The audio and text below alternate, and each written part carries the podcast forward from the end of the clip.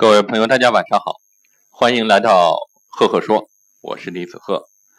有几天没有给大家分享了，那今天继续给大家做一个管理小故事的分享。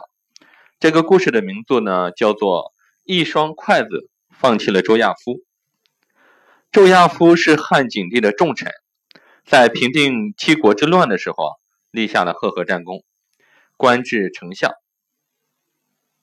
忠心耿耿。一天。汉武帝宴请周亚夫，给他准备了一大块肉，但是没有切开，也没有啊准备筷子。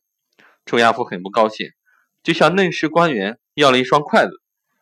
汉景帝笑着说：“丞相，我赏给你这么大块肉吃，你还不满足吗？还向嫩师要筷子，很讲究啊。”周亚夫闻言，急忙跪下谢罪。汉景帝说。既然丞相不习惯用筷子吃肉，也就算了。宴席到此结束。于是啊，周亚夫只好告退，但是心里很郁闷。这一切汉景帝看在眼里，叹息道：“周亚夫连我对他不礼貌都不能忍受，如何能忍受少主的年轻气盛呢？”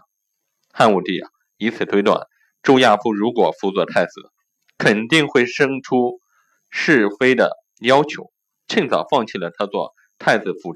助大臣的这样一个打算，这个故事给我们一个启示，就是所谓识才，不只是看看谁是人才，谁不是人才这么简单，而是要从小的方面啊推断大的方面，这叫一个全局观，一个全局的思维意识。那从今天的行为啊推断以后的行为，从而得出用人的策略。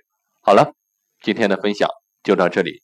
如果你喜欢我的分享呢，欢迎关注赫赫说。也欢迎关注我的微信公众号李子鹤木子李木星子赫赫有名的赫，我们多多交流。